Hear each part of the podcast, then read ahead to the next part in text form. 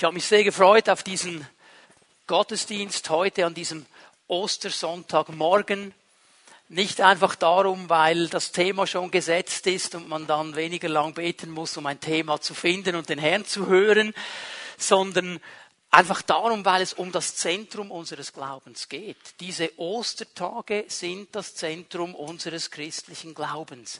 In diesen Tagen ist das Entscheidende geschehen, das Entscheidende, dass das Christentum oder das Evangelium von allen anderen Religionen unterscheidet. In dieser Woche ist das Entscheidende geschehen. Am Palmsonntag haben wir am letzten Sonntag darüber gesprochen, ist Jesus als König nach Jerusalem gekommen.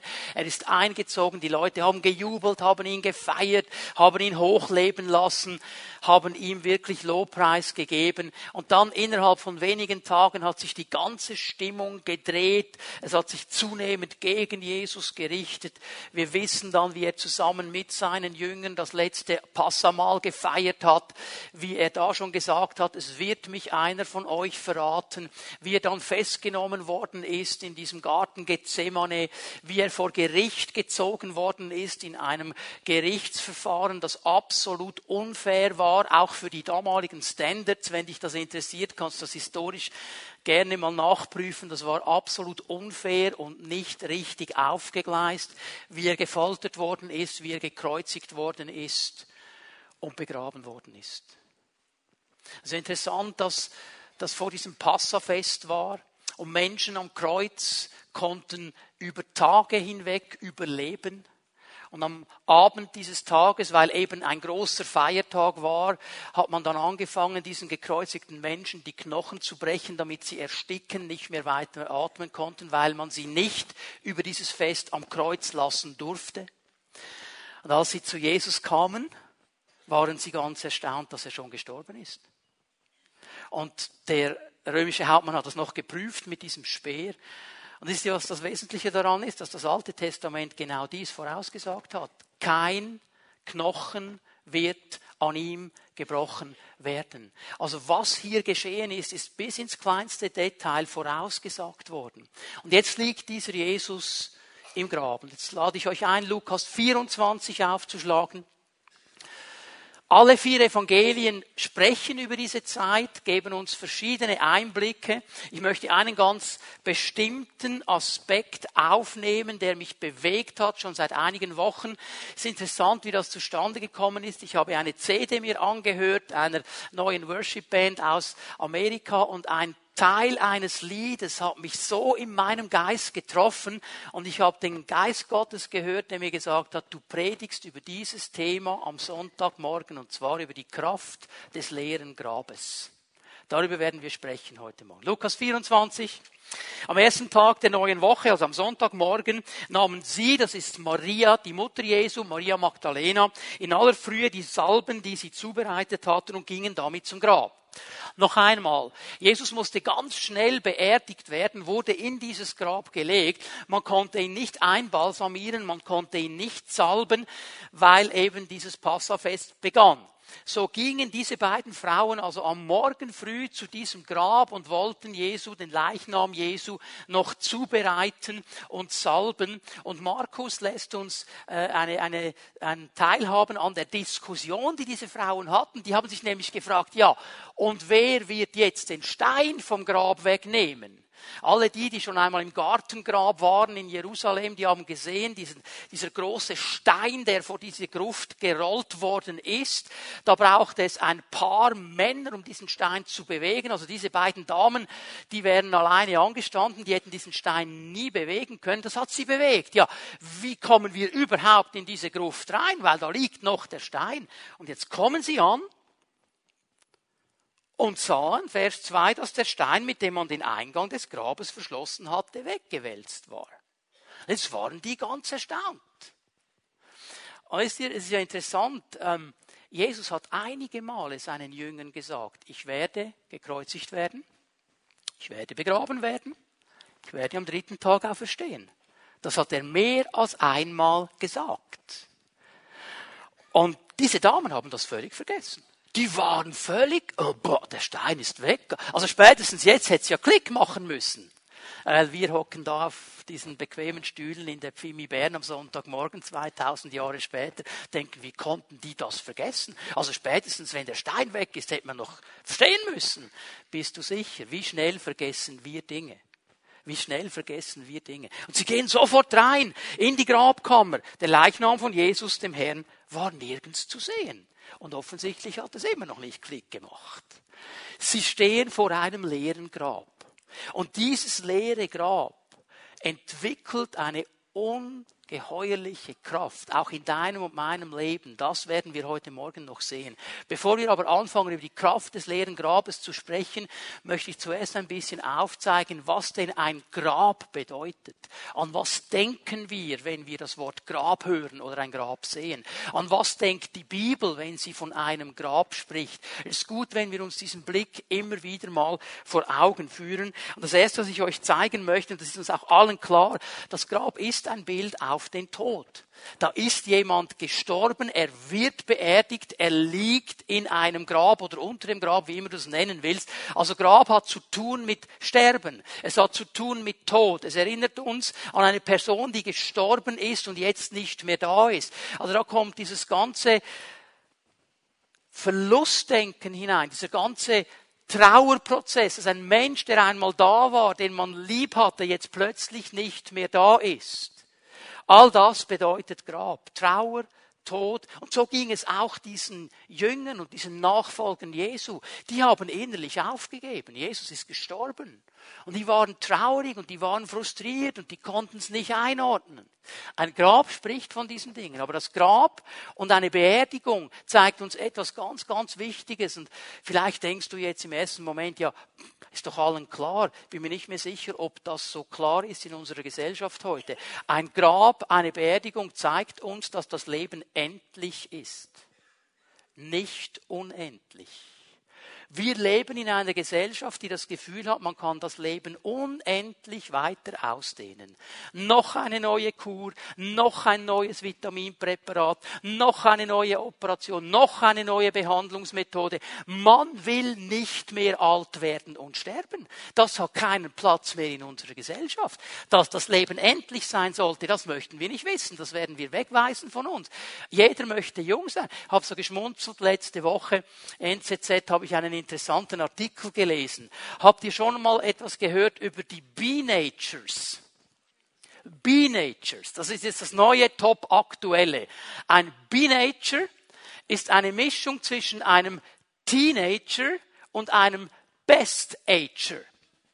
Also das ist eine Person, die über 50 ist sich aber benimmt wie ein Teenager und kleidet wie ein Teenager. Mit diesen Teenagerkleidern herumrennt und natürlich Selfies macht und auf Instagram und Snapchat und so weiter, dann tausende von Followers hat. Das ist das neue Aktuelle, ein Teenager. Oder? Du darfst nicht 50 werden, du musst Teenager sein, du musst cool bleiben, du musst irgendwie Teenager bleiben. Zeigt etwas davon, dass wir nicht mehr wollen und ausblenden, dass das Leben endlich ist. Aber das Grab spricht klar davon, unsere Leben sind endlich. Ich gebe euch mal zwei Bibelstellen. Eine davon ist 5. Mose 34, Vers 6. 5. Mose 34, Vers 6. Und er, das ist der Herr gemeint im Zusammenhang, begrub ihn, den Mose, im Tal im Land Moab gegenüber von Bet Peor und bis heute kennt niemand sein Grab. Also der Herr selber hat Mose am Ende seines Dienstes, am Ende seines Lebens begraben. Und er hat damit klar gemacht, ein klarer Punkt, das Leben und der Dienst des Mose sind vorbei. Das geht nicht ewig so weiter. Es gibt einen Punkt und dann ist fertig. Und es ist interessant, wie der Herr auch bis auf heute niemandem gesagt hat, wo dieses Grab ist. Wisst ihr warum? Dass niemand hinpilgert und diesen charismatischen Leiter übers Grab hinweg noch anbetet. Weil sein Leben und sein Dienst sind vorbei. Und so stark er war und so gut er war und so gebraucht von Gott er war, seine Zeit ist abgelaufen. Und wir müssen lernen, ein Leben ist endlich, ein Dienst ist endlich, diese Dinge sind endlich. Das Grab spricht klar davon. 1. Mose 35, Vers 20. Ich werde die Stelle zusammenfassen, du kannst sie aufschreiben und zusammen dann zu Hause lesen. Äh, ist das Grab der Rachel, die Beerdigung von Rachel. Und hier lesen wir zum ersten Mal, dass über ihrem Grab ein Grabdenkmal errichtet wurde, eine Mazebe aufgebaut wurde, also ein Grabmal, damit man hingehen konnte und immer wieder wusste, okay, hier liegt die Rachel oder das, was von ihr noch übrig ist und dann auch versteht, Leben ist endlich. Leben ist endlich. Das Leben geht nicht ewig weiter. Das Grab repräsentiert den Tod und somit eine Unveränderlichkeit. Wenn jemand gestorben ist, ist er tot. Und dann lebt er nicht mehr. Und dieser Zustand ist nicht veränderlich. Hiob 5, Vers 26. Hochbetagt gehst du ins Grab, wie man Garben einbringt zu ihrer Zeit. Das ist eine geniale Aussage, so schön poetisch von Hiob niedergeschrieben. Er sagt, es gibt eine Zeit, jeder Mensch hat eine bestimmte Zeit. Und diese Zeitspanne, dieser Zeitraum ist von Gott aufgelegt. Er hat entschieden, wann du auf die Welt kommst. Er hat entschieden, wann du stirbst. Er hat dir diese Zeitspanne gegeben. Aber es gibt dann einen Moment, wo Gott sagt, jetzt ist diese Zeitspanne fertig und wie die Garben eingebracht werden, wird dann der Mensch hoffentlich hochbetagt ins Grab gelegt. Und jeder weiß, jetzt ist er tot, unveränderlich. Leben ist endlich, diese Situation ist unveränderlich, wenn jemand einmal gestorben ist. Psalm 88, Vers 12. Erzählt man sich etwa im Grab von deiner Gnade, in der Totenwelt von deiner Treue? Und hier sehen wir auch etwas von der Hoffnungslosigkeit wenn ein Mensch gestorben ist. Du kannst den nicht mehr zurückbringen. Und da, wo dieser Zustand des Todes ist, das Grab, wo die Totenwelt ist, da wird nicht mehr von der Gnade und der Treue Gottes gesprochen. Interessant ist, dass die Bibel nicht sagt, dass nicht mehr gesprochen ist. Also die Bibel impliziert hier nicht, es ist dann nicht einfach fertig sondern sie sagt, es gibt offensichtlich einen Zustand, wo man noch gewisse Dinge wahrnimmt, wo man Dinge erzählen kann. Es ist nicht Gnade und Treue, über die gesprochen wird, aber andere Dinge werden in diesem Zustand nach dem Tod irgendwo wahrgenommen. Es ist mir ganz wichtig, ich werde es kurz erwähnen und dann nachher noch ein bisschen genauer auslegen, dass die Bibel von zwei Arten von Tod spricht. Es gibt zwei Tode in der Bibel. Es gibt einen leiblichen Tod. Das ist dann, wenn wir sterben, wenn unser Körper kein Leben mehr hat, aufhört zu leben und unser Körper beerdigt wird. Das ist der leibliche Tod. Es gibt aber auch einen geistlichen Tod. Die Bibel nennt ihn den zweiten Tod. Und dieser geistliche Tod deutet an, dass es nach dem leiblichen Sterben in einer geistlichen Dimension weitergeht und wir in dieser geistlichen Dimension dann drinstehen. Und da kann es zu einem zweiten Tod kommen. Ich werde nachher erklären, was das genau ist. Weil das Grab nicht nur ein Bild ist auf die Endlichkeit und auf die Unveränderlichkeit des Todes. Das Grab ist immer auch ein Bild auf das Gericht immer auch ein Bild auf das Gericht. Hebräer 9, Vers 27. Sterben müssen alle Menschen. Aber sie sterben nur einmal und darauf folgt das Gericht. Also nach dem leiblichen Sterben geht es in einer geistlichen Dimension weiter. Und da kommt es zu einer Situation des Richtens. Jeder Mensch wird gerichtet. Wir haben letzten Sommer darüber gesprochen in einer Predigtserie, dass Jesus nicht nur unser Retter ist, sondern eben auch unser Richter. Er wird in dieser Dimension, in dieser Zeit als Richter auftreten. Und jeder Mensch, jeder Mensch wird sterben. Hier gibt es keine Ausnahme. Du kannst dir Psalm 89 Vers 49 noch aufschreiben und zu Hause lesen. Und wenn wir das so hören jetzt, dann ist es ja ein bisschen frustrierend, oder? Jeder von uns irgendwann einfach fertig und dann in eine nächste Dimension. Und es ist jetzt einfach so, das kann man nicht verändern, das ist unveränderlich. Und jetzt bin ich so dankbar für das Evangelium. Weil das Evangelium hier etwas verändert. Und wisst ihr, nicht erst im Neuen Testament, schon im Alten Testament hat das immer wieder aufgeleuchtet.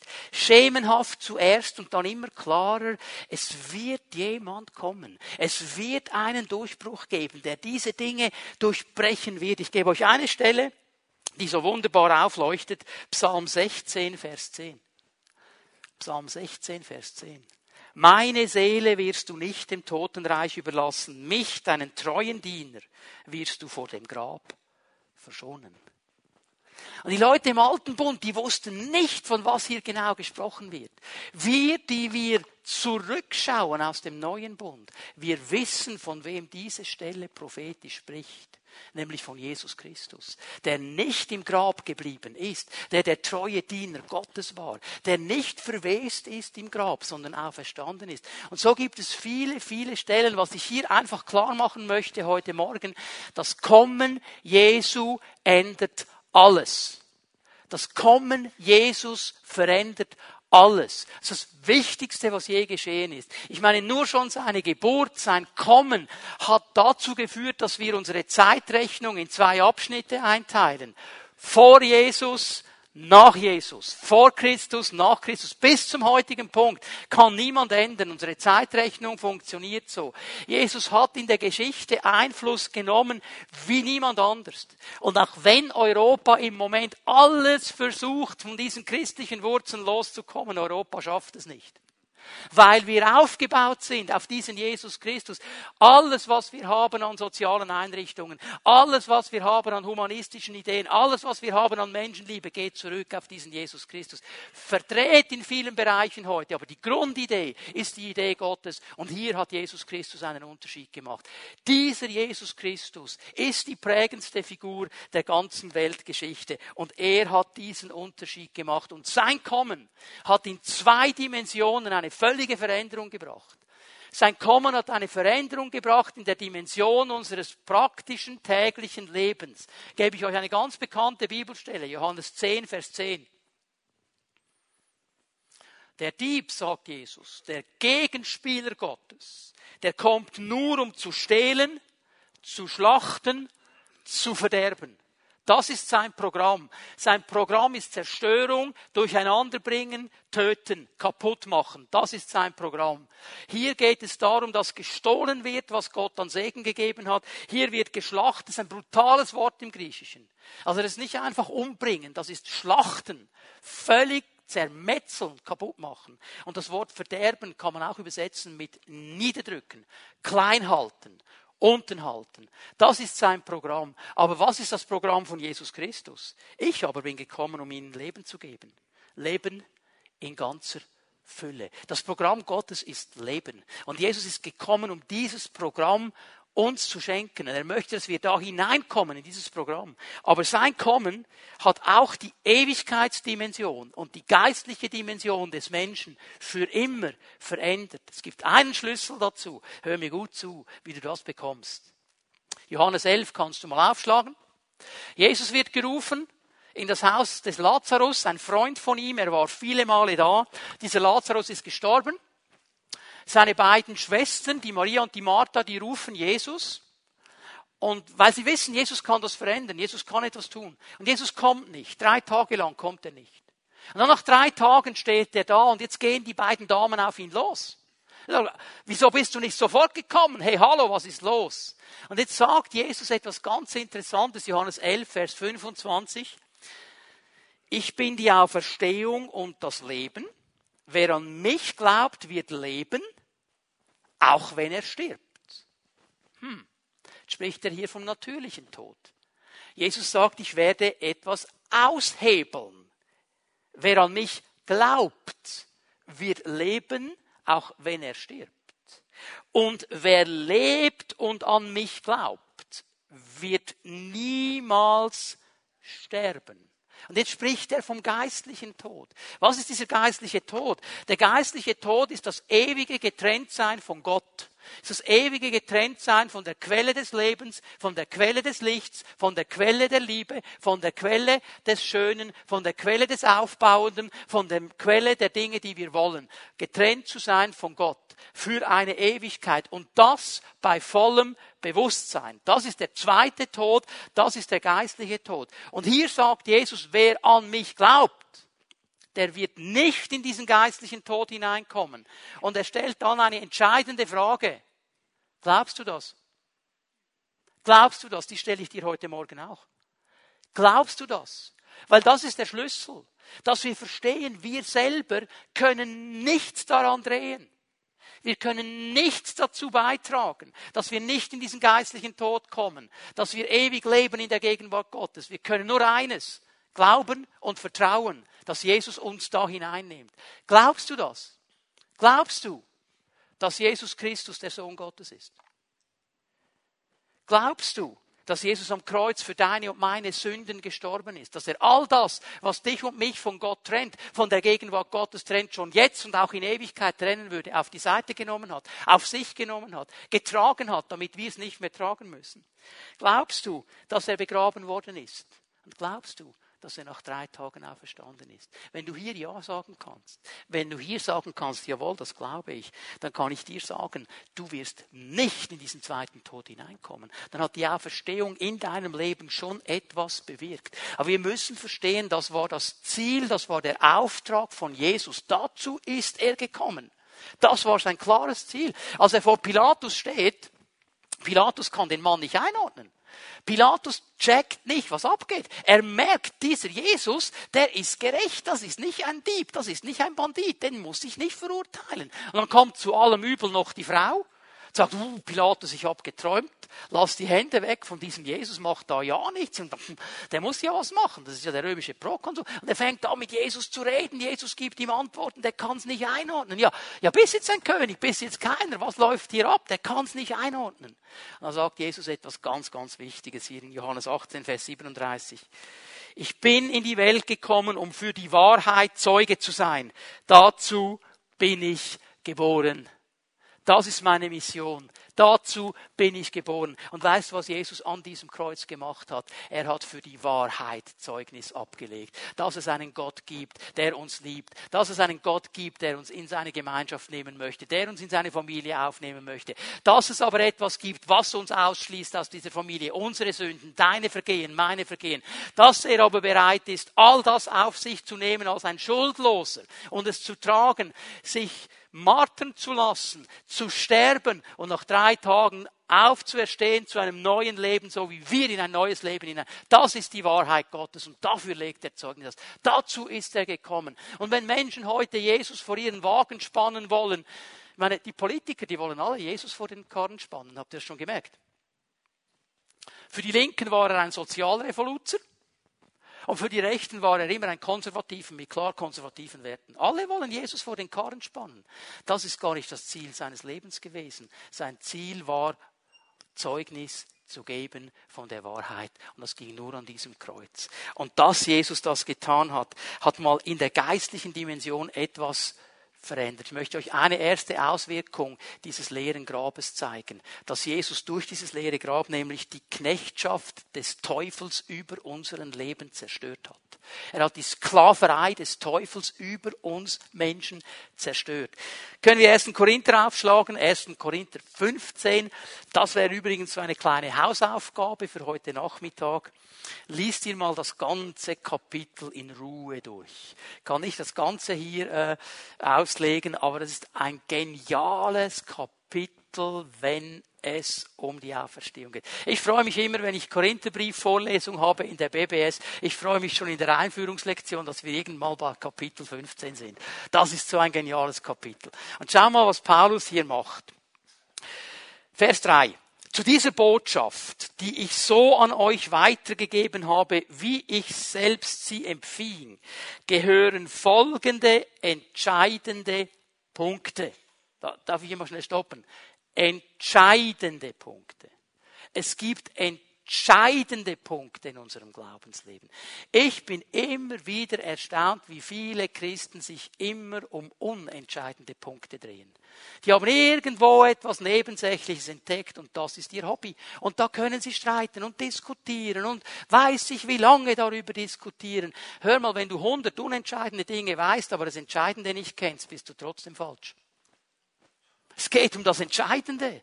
Es geht um das Entscheidende. Es ist unentscheidend, dass ein Auto, wenn es bergab rollt, Geschwindigkeit entwickelt. Das ist normal, das ist in der Sache der Physik schon so. Entscheidend ist, dass deine Bremsen funktionieren. Ja. Dann sagt, ja, das ist nicht entscheidend, die Bremsen, die sind nicht wichtig, irgendwie stoppt es dann schon. Ja, ja. Okay. Das ist entscheidend. Steht ihr? Und manchmal habe ich das Gefühl, Christen sind so unentscheidend unterwegs und rammen eine Wand, weil sie das Entscheidende nicht beachtet haben. Was ist entscheidend? Christus ist, und jetzt kommt wieder eine wichtige Sache, in Übereinstimmung mit den Aussagen der Schrift. Hast du das gesehen? Unterstreich das in deiner Bibel. In Übereinstimmung mit den Aussagen der Schrift. Mit anderen Worten sagt Paulus, das ist eigentlich nichts Neues. Das wurde in der Schrift schon alles vorausgesagt. Es ist völlig in der Übereinstimmung mit der Schrift. Christus ist für unsere Sünden gestorben. Er wurde begraben. Drei Tage danach hat Gott ihn von den Toten auferweckt. Auch das in Übereinstimmung mit der Schrift. Paulus nimmt einfach die Schriften. Jetzt legt er hier aus, sagt, Jesus ist gestorben, wurde begraben, ist von den Toten auferweckt. Jetzt machen wir einen Sprung zu Vers 55 im selben Kapitel. Er fängt dann an, darüber zu sprechen, wie Jesus den Zeugen erschienen ist und viele haben ihn gesehen und dann kommt eine lange Erklärung, was genau geschehen wird, wenn der natürliche Leib vom geistlichen Leib äh, übernommen wird und so weiter. Und dann Vers 55 für uns wichtig, Tod, wo ist dein Sieg? Das ist eine Zusammenfassung. Tod, wo ist dein tödlicher Stachel? Und einfach, dass wir verstehen, dass Paulus alles, was er schreibt, ernst meint. Er hat zweimal gesagt, in Übereinstimmung mit der Schrift.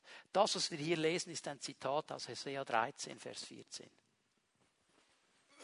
Diese Aussage, Tod, wo ist dein Sieg, Tod, wo ist dein tödlicher Stachel, ist eine Aussage, die der Prophet Hosea im Alten Bund schon gemacht hat, in Übereinstimmung mit der Schrift. Und er sagt uns hier etwas ganz Interessantes. Der letzte Feind, der Tod, kann im Leben eines Menschen, der an Jesus glaubt, seine Kraft nicht entfalten. Das funktioniert nicht, weil Jesus da etwas durchbrochen hat.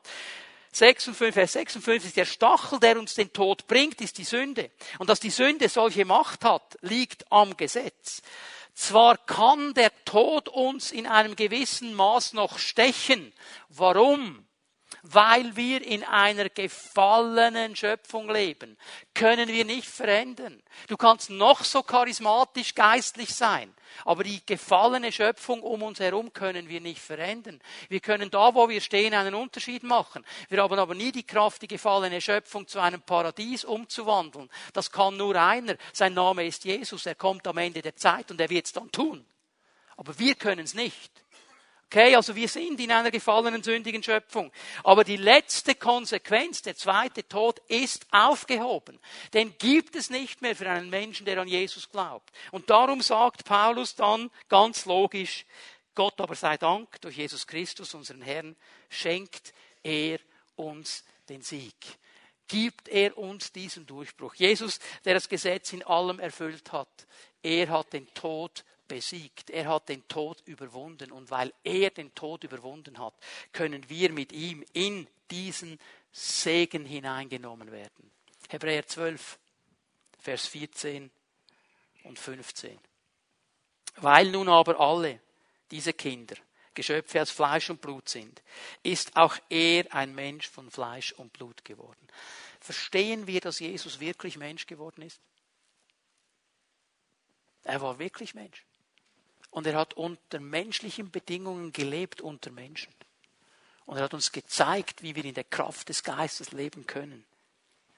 So konnte er durch den Tod den entmachten, der mit Hilfe des Todes seine Macht ausübt, nämlich den Teufel. Jetzt sehen wir ganz zurückgezählt, um was es eigentlich geht. Der Teufel ist es, der mit Hilfe des Todes seine Macht ausübt. Und jetzt schau gut, was kommt im nächsten Vers, ganz wichtig. Und er konnte die, deren ganzes Leben von der Angst vor dem Tod beherrscht war, aus ihrer Sklaverei befreien. Halleluja. Deren ganzes Leben von der Angst vor dem Tod beherrscht war. Aus ihrer Sklaverei befreien. Der Mensch hat eine natürliche, sage ich mal, wie angeborene Angst vor dem Tod. Wenn er nicht mit Jesus unterwegs ist, dann weiß er nicht, was da kommt. Und er möchte das eigentlich auch nicht. Und er hat irgendwie Angst davor. Und das kann einen Menschen knechten. Bei einigen mehr, bei anderen weniger. Und all diese Erklärungen, wisst ihr, die Atheisten, die sagen, das ist ja alles Quark. Hier gibt es ja alles nichts. Ist einfach fertig und überhaupt und generell und so weiter. Wie der andere, der den ganzen Tag herumgelaufen ist in seinem Geschäft und allen erzählt hat, Gott ist tot, Gott gibt es nicht, wenn wir sterben, ist einfach vorbei, ich bin Atheist, das ist das einzig Richtige, alles andere ist unlogisch. Jeden Abend aber gebetet hat. Just in case, oder? Wenn es ihn dann doch geben würde. Und sich auch bekehrt hat, weil es ihn eben gibt. Du kannst das nicht wegdiskutieren. Ich erinnere mich an meinen Großvater, der sich wirklich fünf Minuten vor zwölf bekehrt hat. Er, er, hat sein Leben Jesus gegeben beim Gemeindeleiter der Gemeinde, wo ich damals gedient habe. Als wir ins Zimmer reinkamen, der Gemeindeleiter kommt uns entgegen, sagt, hey, er hat sich bekehrt. Als wir ins Zimmer hineinkommen, war er schon im Koma. War schon nicht mehr ansprechbar.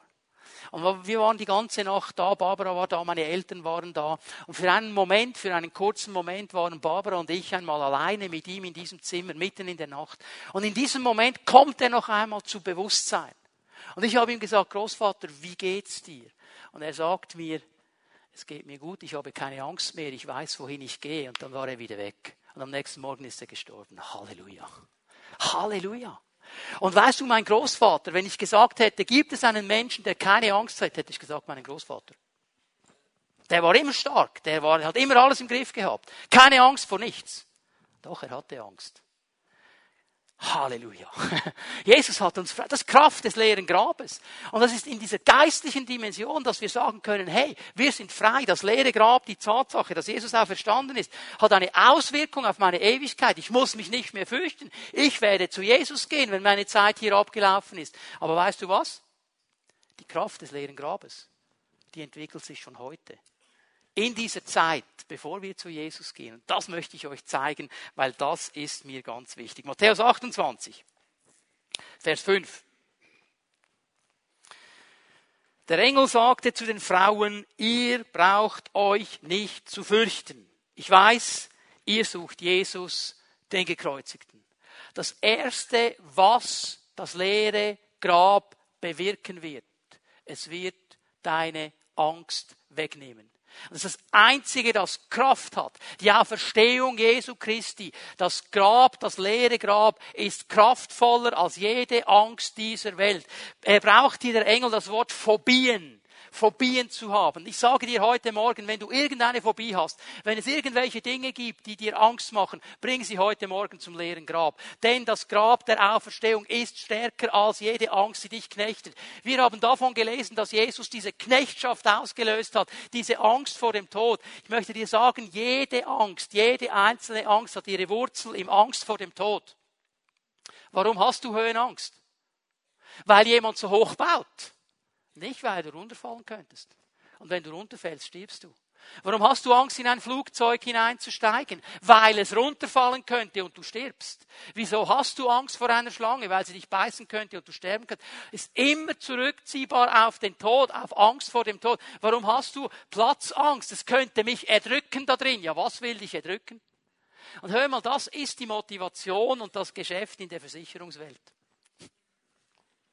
Die, die versichern dir alles die versichern dir alles. Auch diese Dinge, die nie kommen, die versichern. Wenn du mit so einem Versicherungsagenten zusammen bist, er sagt dir immer noch, was geschehen könnte, was du aber versichern kannst. Und dann versichern wir aus Angst. Wir wissen zwar, es geschieht nie, aber es könnte ja sein, dass es trotzdem. Merken wir, was das für ein Treiber ist.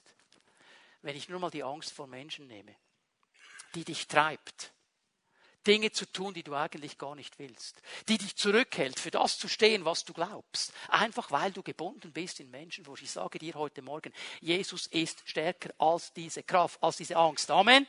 Das leere Grab hat Kraft. Für jede Angst gibt es ein leeres Grab. Bring sie heute Morgen dahin und wir werden erleben, wie Angst geht. Das zweite, was ich sehe, ist, dass diese das leere Grab jede Hoffnungslosigkeit wegnehmen kann. Schau mal, wie er ihnen das sagt, ist so schön, wie der Engel das sagt. Ich weiß, ihr sucht Jesus, den Gekreuzigten. Da sind diese Nachfolger stehen geblieben. Jesus ist der Gekreuzigte, der ist gestorben, es ist vorbei.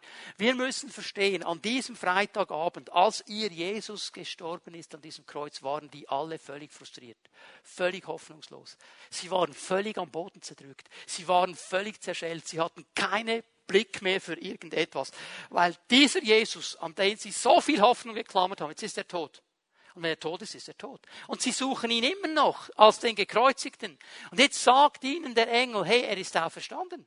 Er ist im Fall auferstanden. Er lebt, wie er es vorausgesagt hat. Vielleicht hat es jetzt langsam Klick gemacht bei Ihnen. Er hat es ja vorausgesagt. Kommt her und seht die Stelle, wo er gelegen hat. Leute, wir Christen, wir sollten die fröhlichsten, hoffnungsvollsten Menschen sein, die es überhaupt gibt auf dieser Welt. Warum haben Christen keine Hoffnung, wenn Jesus auferstanden ist? Warum? Warum sind wir so schnell frustriert? Jesus ist auferstanden. Und wenn es dir hilft, dann nimm so ein Bild wie das Bild da hinten und papp's in dein Büro oder in dein Schlafzimmer, wo immer du Frustanfälle hast. Papp's und schau dir dieses leere Grab an und sage, hi, nochmal, es gibt keinen Grund, frustriert zu sein. Und weißt du was? Was heute läuft im Moment, der kann die Bombe auf den werfen, was macht der andere? Und wenn in diesem Land der gewählt wird, weißt du, wer der Chef ist? Jesus und nicht ein Politiker. Und wir Christen, wir krähen mit der ganzen Meute in dieselbe Richtung. Hallo, Jesus ist auferstanden.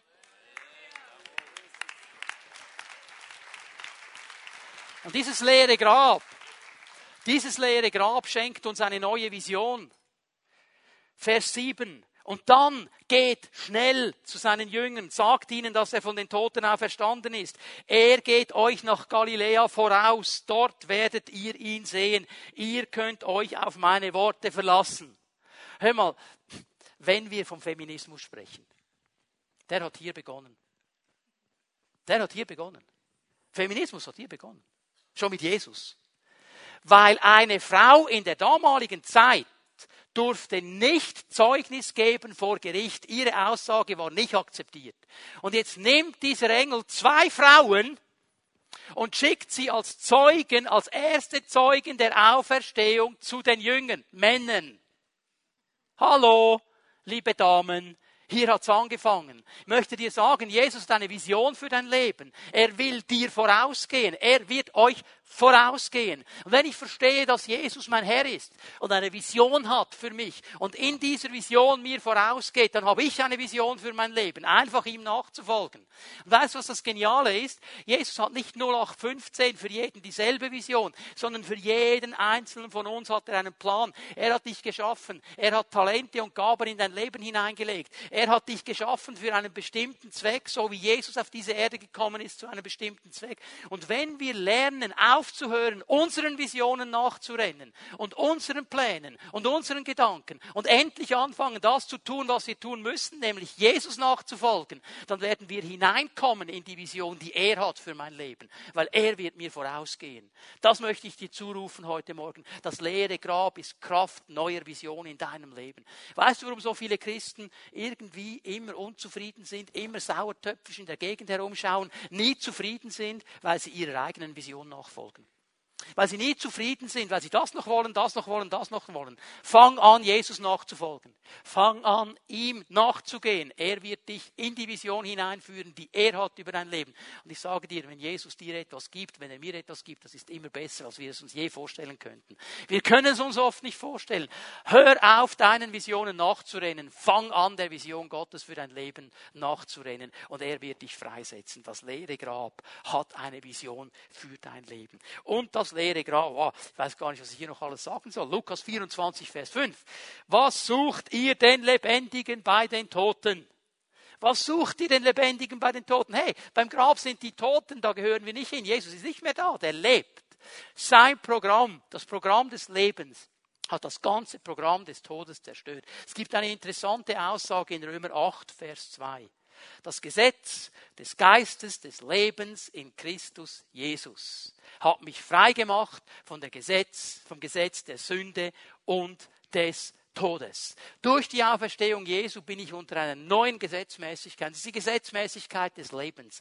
Und die ist stärker und größer und besser als jede Gesetzmäßigkeit des Todes. Ich sage dir heute Morgen, das leere Grab ist stärker als jeder Schmerz, den du hast in deinem Leben. Das leere Grab ist stärker als jede Krankheit.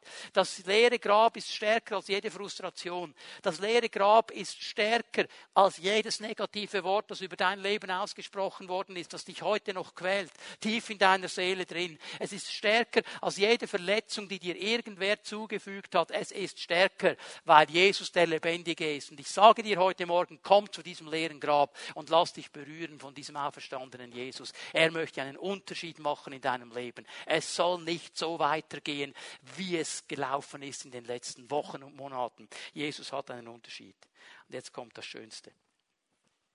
Johannes 20, Vers 4. Ich spüre in meinem Geist, es sind viele Menschen hier heute Morgen, dir geht es genauso. Hier wird berichtet von zwei Jüngern, Petrus und Johannes. Die sind beide losgelaufen, als sie hörten, dass Jesus auferstanden sei. Sind sie losgerannt zum Grab. Die beiden liefen zusammen los. Der andere Jünger, der Johannes, war schneller als Petrus und erreichte das Grab als erster. Also interessant, warum war der schneller? Ja, war, war Petrus schon so viel älter oder war der so unfit oder was war das Problem? Ich musste so darüber nachdenken, was ist in diesem Petrus wohl abgegangen, als er gerannt ist. Er war der Jünger, der dreimal gelogen hat, Jesus zu kennen. Das war er, kein anderer.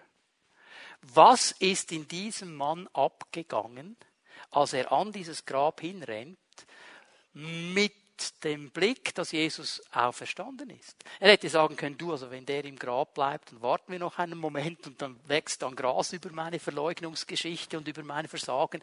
Aber wenn der lebt, dann müsste ich ja annehmen, dass er mich irgendwann konfrontiert. Und er hat angefangen zu überlegen und rennt und rennt und rennt. Johannes steht da getraut sich nicht hineinzugehen ins Grab.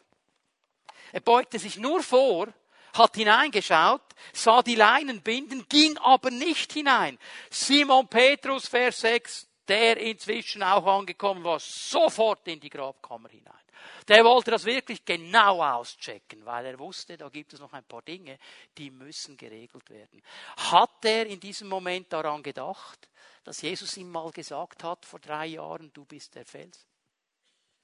Dass er ihm mal gesagt hat, vor einem Jahr, du wirst die Schlüssel bekommen des Himmelreiches, was du bindest, wird gebunden sein, was du löst, wird gelöst sein.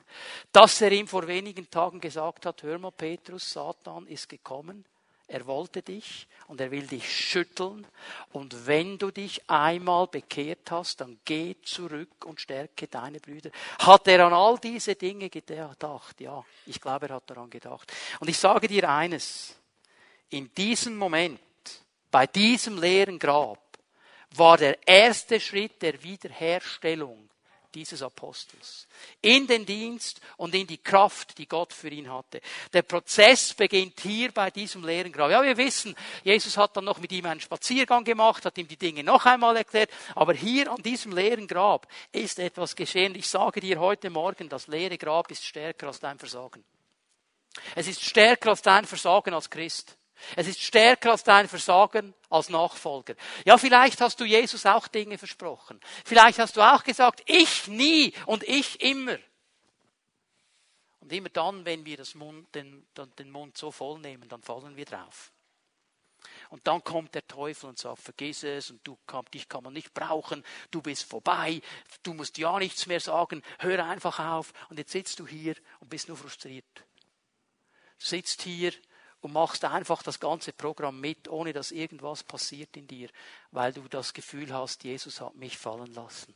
Mein Versagen kann nicht vergeben werden. Ich sage dir heute Morgen, das leere Grab ist stärker als dein Versagen. Und solange Jesus auferstanden ist und solange das Grab leer ist, gibt es immer eine neue Chance. Wenn du kommst und die Dinge mit ihm wieder klar machst, es gibt immer eine neue Chance.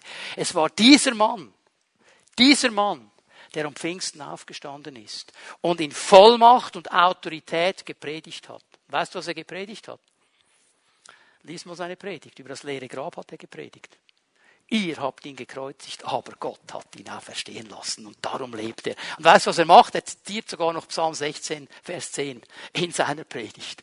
Also, er hat über das leere Grab gepredigt. Und ich möchte dir heute Morgen sagen und ich möchte dir Mut machen, das leere Grab will dein Leben verändern. Glaubst du das? Glaubst du das? Dann triff eine Entscheidung heute Morgen. Triff eine Entscheidung. Mit all deinen Nöten, mit all deinen Ängsten, mit all deinem Versagen, mit all deiner Hoffnungslosigkeit, mit all deiner Visionslosigkeit zu Jesus zu kommen und zu sagen, Herr, du hast Kraft, das völlig zu verändern. Ich lade euch ein, dass wir aufstehen miteinander. Die Lobpreiser machen sich bereit. Wir wollen noch einmal in die Gegenwart Gottes gehen miteinander. Ich lade dich ein, diesen Bereich deines Lebens, den der Heilige Geist angesprochen hat. Vielleicht ist es die Angst. Vielleicht ist es die Hoffnungslosigkeit. Vielleicht ist es ein Versagen. Vielleicht ist es die Vision, dass du diese Sache zu Gott bringst heute Morgen und sagst, ich will die Kraft deiner Auferstehung erleben, Jesus. Das leere Grab ist stärker als die Angst. Das leere Grab ist stärker als Hoffnungslosigkeit. Das leere Grab ist stärker als Krankheit, als seelische Verletzung, als seelische Bindung. Das leere Grab ist stärker als menschliches Versagen. Jesus lebt und er ist hier und er will dich berühren heute Morgen. Bitte Ben, nimm uns hinein in die Anbetung, werden Jesus anbeten ich lade dich ein, komm zu ihm und nimm die Kraft seiner Auferstehung in dein Leben hinein.